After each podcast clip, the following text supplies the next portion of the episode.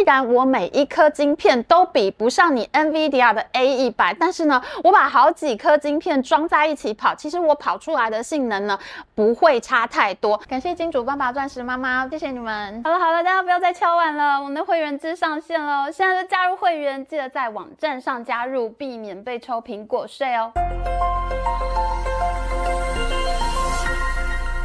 Hello，大家好，我是 Amy。我们半导体争霸战好久没出片啦。我现在录影呢是十月十九号星期四。昨天美国商务部 BIS 工业安全局出了最新的半导体禁令。我们要用两集的影片来介绍最新的出口禁令，这真的是猫抓老鼠。我们知道华为在九月份发布了 Mate 六零新机，号称是用七纳米处理器的手机。当时呢，各界就认为美国政府一定会做出更严格的限制。果然在十月十七号，BIS 公布了最新的禁令，这个就是猫抓老鼠。华为到处钻漏洞，美国政府就发现，咦，原来我禁得不够严啊，我还要更严才行。老鼠怎么跑，猫就怎么抓它。而且呢，这一次美国商务部长雷蒙多还说，未来可能每年都会更新禁令，至少一次。也就是说，可能一年还不止调整一次啊。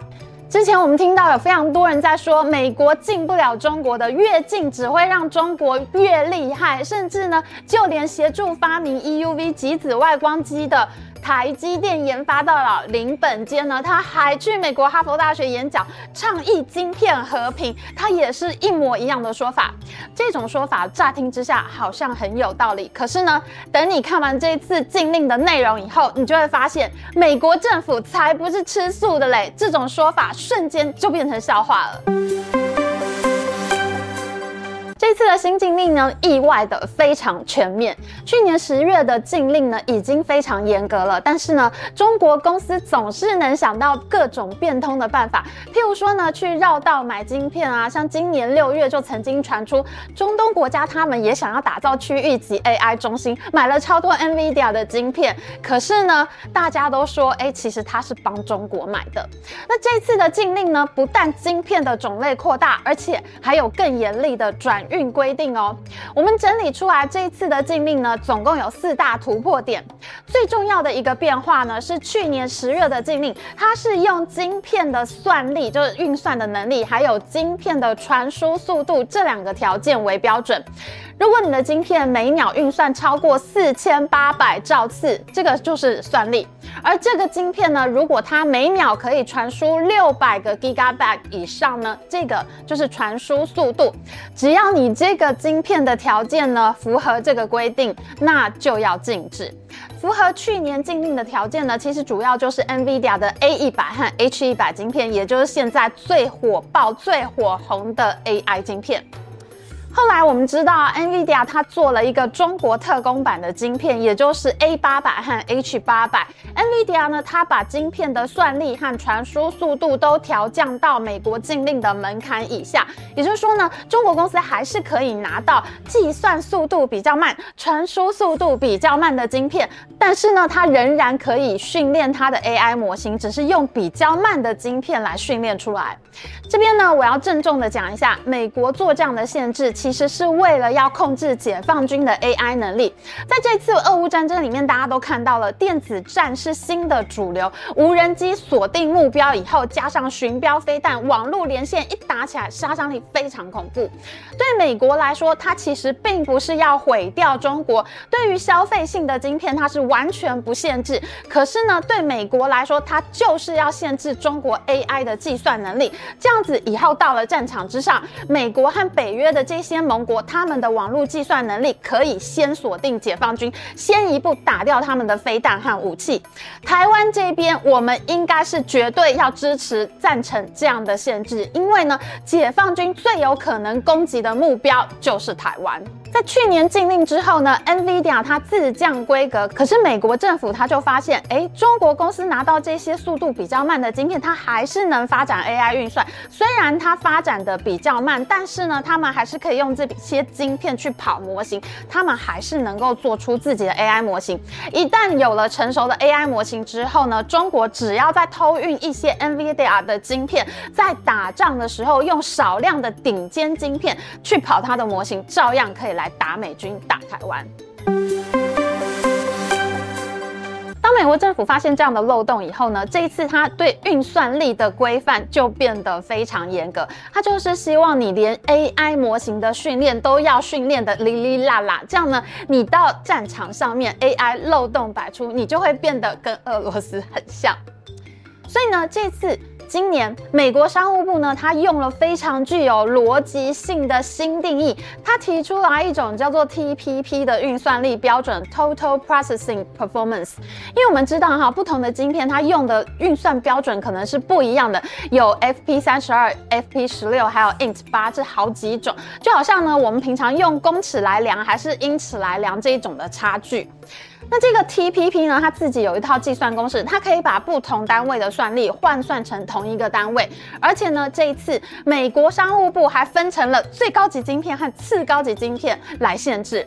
如果你的 TPP 算力呢超过每秒四千八百兆次，那你就是最高级晶片。这个跟去年的规定是差不多的。如果你这个晶片呢超过每秒一千六百兆次的计算呢，那你很有可能会被定义成次高级晶片。这两级晶片都要禁止，这已经比去年还要更严格了。我们刚刚讲过哈，上一次去年的禁令呢，它是限制每秒运算四千八百兆次以上的晶片。这次呢，不但统一了各个晶片不同的运算单位，而且呢，还再往下限制到一千六百兆次的晶片。这就说呢，你连三分之一的速度、三分之一算力的晶片，我也要禁止。不止如此呢，这次真的非常非常的恐怖。美国商务部它连晶片的密度，就是你晶片上面有多少电晶体，它都做出了限制。因为呢，我们知道中国想出来的绕道方法呢，它其实其中有。一种哈，就是他去找一小颗一小颗的小晶片，虽然它每一颗的晶片算力并没有到达四千八百兆次，但是呢，如果我把一颗晶片切成两颗，每一颗每秒都跑两千四百兆次，那它单颗呢并不符合禁令的标准，可是它两颗串起来接在同一块载板上面封装起来，我两颗变一颗一样可以跑到每秒四千八百兆次。这就是你经常会听到的小晶片技术 （chiplet），它就是用一颗一颗的小晶片封装在一起，达成更强大的效果，就跟一颗大晶片是差不多的。那中国的公司呢，他们都宣称他们现在要做小晶片技术啊，小晶片封装啊，其实就是这个意思。虽然我每一颗晶片都比不上你 NVIDIA 的 A100，但是呢，我把好几颗晶片装在一起跑，其实我跑出来的性能呢，不会差太多。当然我会发热很严重啊，因为我是串了很多颗晶片，还有这个跑动的路线会比较长啊，所以呢，它晶片的性能是稍微差一点点的。但是呢，这个方法呢，却是勉强可以达成差不多性能的一种办法。嘿，这个听起来是不是很像《三国演义》上面曹操的连环船呢？一艘船摇来摇去，我士兵都晕船了。可是呢，我把船用板子都连起来，就很像一大片的平地，士兵可以在船上面跑来跑去，完全不会晕船了，行动还很方便。这是不是非常像曹操的连环船呢？哎，那这一次呢，美国商务部就给你火烧连环船，他把这个小晶片技术的想法直接打死了。因为美国商务部又附上了一个密度的标准，他要用你每秒运算的次数除以你这个晶片的面积，这样呢就算出来一个指数叫做 PD。这个 PD 呢就是 Performance Density，直接翻译呢就是效能密度的意思。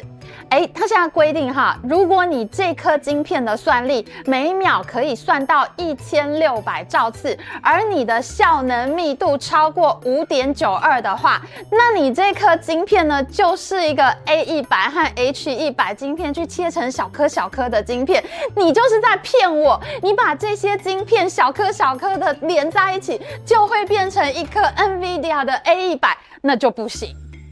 然后呢，次高级的晶片呢，这次也有规定，也有这个密度的规定，就是呢，你的算力在两千四百到四千八百兆次之间呢，但是你的密度在一点六到五点九二之间呢，你就符合次高级晶片的定义。而如果你的算力在一千六百兆次以上，密度在三点二到五点九二之间，那你也是在骗我，你就是把大晶片切成一颗一颗小颗的。所以呢，这一次美国商务部的禁令真的是非常非常的严格，它连晶片的密度上面有多少电晶体都已经算了，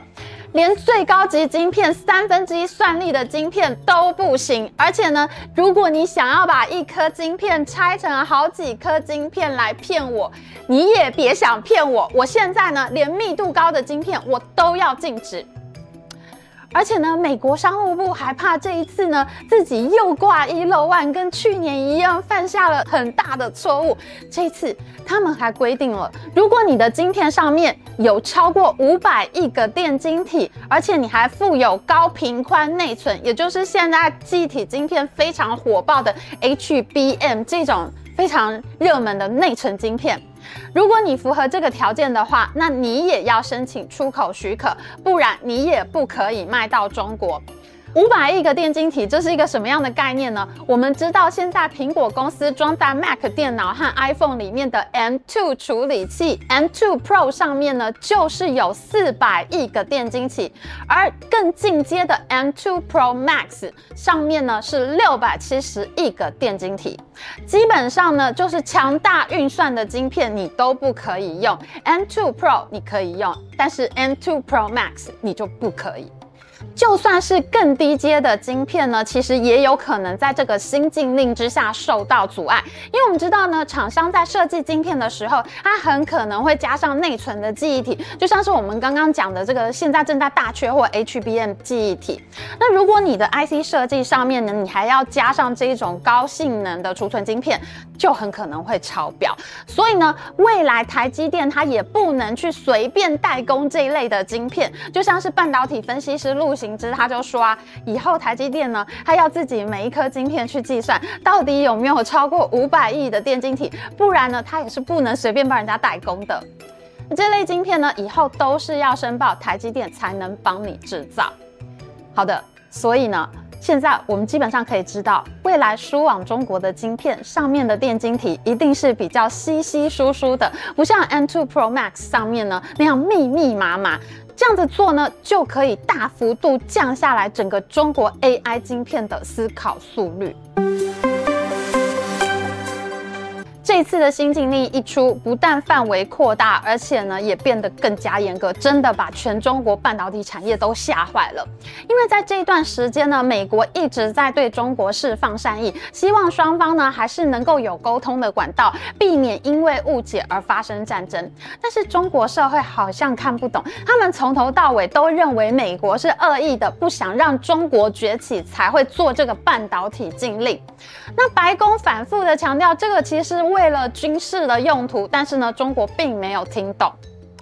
你没有听懂的话呢，你就很容易产生误解。中国公司还以为美国一直派人到北京访问，雷蒙多、叶伦、布林肯，大家一直来，那他就以为这次的禁令不会很严厉。直到上个礼拜呢，我还看到好几个晶片专家座谈的摘要记录。中国的晶片专家呢，他们都认为这一次只会禁止 A 八百和 H 八百晶片，也就是这个 NVIDIA 中国特供版的晶片。那中国的晶片专家呢，他们还在说，哎，大家可以改用 NVIDIA 的另外一款 L40S 晶片，这个呢就是黄仁勋专门为了回避禁令而设计的一款晶片，它就是我们刚刚讲的那一种七八颗晶片串在一起可以凑出一颗 A800 效能的晶片。中国专家都说呢，虽然 L40S 的功能比不上 A800，但是呢，说真的，并没有差非常多，而且还更便宜哦，CP 值更高。A800 现在实在太贵了，全世界都在抢货。那专门为中国做的这个 L40S 不会那么难抢，其实还是更好的产品哦。很多专家在这一段时间都抱持这样的看法。结果禁令一出，中国的中信证券他们动作非常快，立刻就用刚刚我们讲的这一些算力的标准去计算哪一些晶片会被禁。哒啦，我们看到不只是 A 一百、H 一百、A 八百、H 八百被禁了，甚至这一次就连专家认为的替代品 L 四零 S 也被禁了。更震惊的是。就连现在电动游戏高阶玩家爱买的 RTX 四零九零显卡，这个呢是一款专门拿来打电动的高速晶片，竟然这款晶片它的运算力也超过了这一次美国商务部的禁令门槛呢。这个报告一出，中国游戏玩家是一片哀嚎。难道因为华为爱现爱炫耀，做了 Mate 六零手机抢美国，现在竟然连中国的电动玩家都不能双打游戏了吗？事实上呢，这次新禁令一下来，NVIDIA 所有的 GPU 晶片里面，只有五年前二零一八年上市的 V 一百晶片还可以卖到中国。这个 V 一百晶片，它里面装的是台积电十二纳米制成的晶片，真的是太复古了呢。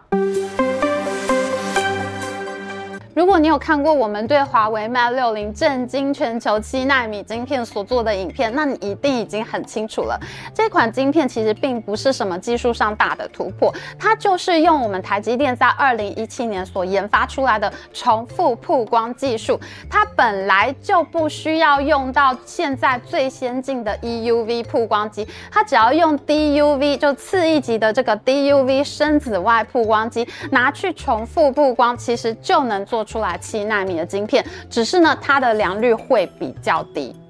在上次的影片里面呢，我们就讲到过，台积电在二零一七年就是用同一款艾斯摩尔的老曝光机，机型叫做一九八零 Di，做出来他们的第一颗七纳米晶片。那华为这次做的七纳米晶片一模一样，它就是用这个一九八零 Di 的 DUV 老曝光机做出来的。这是目前艾斯摩尔可以出口到中国最高阶的机器。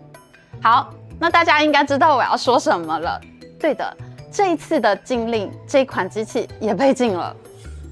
我们一开始说过，中国公司找到了很多转运的办法，譬如说他们的子公司啊，因为中国公司很多嘛，在海外有子公司嘛，他们的这些海外子公司呢，就在国外买好这个 NVIDIA 的晶片，然后呢再运回中国。目前呢，像这种行为是非常难以禁止的。那这一次新的禁令呢，他就考虑到了这个问题，他把全球四十多个国家都纳入了出口许可的范围。去年的禁令只禁止美国公司不能出口 AI 晶片到中国，但是呢，今年的禁令就加上了这四十多个国家，如果要把美国公司的这些 AI 晶片运到中国的话，这样也是要申请出口许可的。所以呢，不管中国公司在海外有多少子公司，它只要在这四十几个国家里面，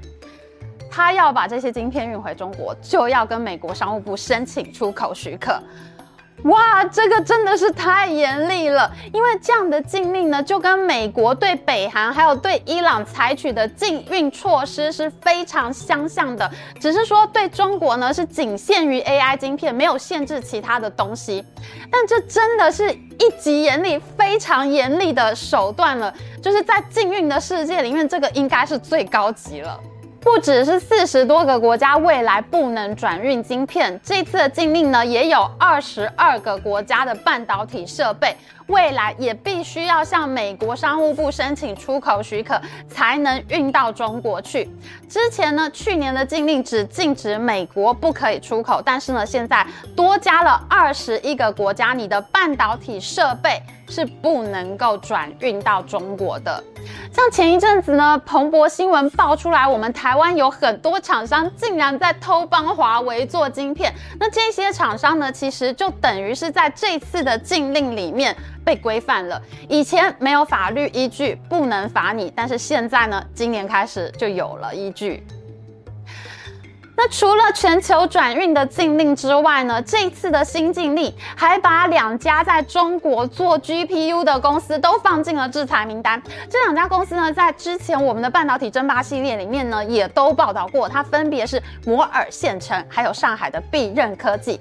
他们呢，这个母公司还有他们的子公司啊，还有他们所投资的一些公司呢，总共有十三家。这次呢，也被放进到制裁名单，以后呢，都不能再用美国的技术了。其实这两家公司哦，他们做的产品哦。很不怎么样，而且呢，必任科技的技术长啊，还有很多高层呢，都已经离职了，他们的财务很可能出现了什么问题。但是为什么这一次他们会被放到制裁名单里面呢？这是因为这两家的公司呢，其实都是 NVIDIA 的中国籍员工，他们从美国回到中国自己去创立的公司，所以呢，他们会被认为是比较有潜力复制 NVIDIA 模式的公司，他们也有很多。的人脉在 NVIDIA 当然要进啊。NVIDIA 在收到禁令之后呢，它的股价大跌，而他们现在呢也是在加紧出货，因为呢新禁令最快呢会在一个月以后，也就是十一月十六号当天生效。那所以呢，NVIDIA 现在呢是最